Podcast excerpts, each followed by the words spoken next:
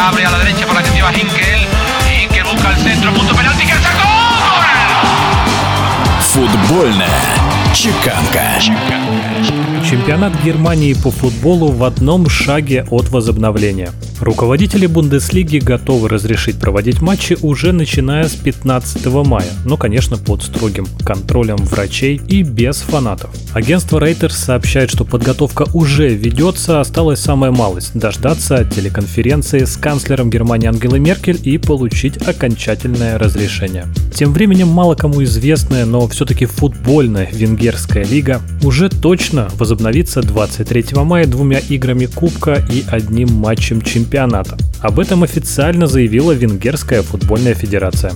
Лидер чемпионата Испании Барселона готова заплатить миланскому Интеру 80 миллионов евро за Лоутара Мартинеса и в придачу отдать еще трех своих футболистов. Ля Газетта делла Спорт сообщает, что Барселона ради нападающего готова расстаться с Хуниором Фирпа, Нелсоном Семеду и Жан-Клером Тедибо. Впрочем, от подобного предложения первоначально итальянский клуб отказался. Все просто. Интер хочет, чтобы Барселона выплатила клаусулу, отступные, которые в контракте игрока прописаны и составляют 111 миллионов евро. В приостановленном футбольном сезоне Мартинес в составе миланского Интера 31 матч, провел 16 мячей, отдал 4 голевые передачи, сделал, ну конечно, руководство с таким игроком расставаться не намерено.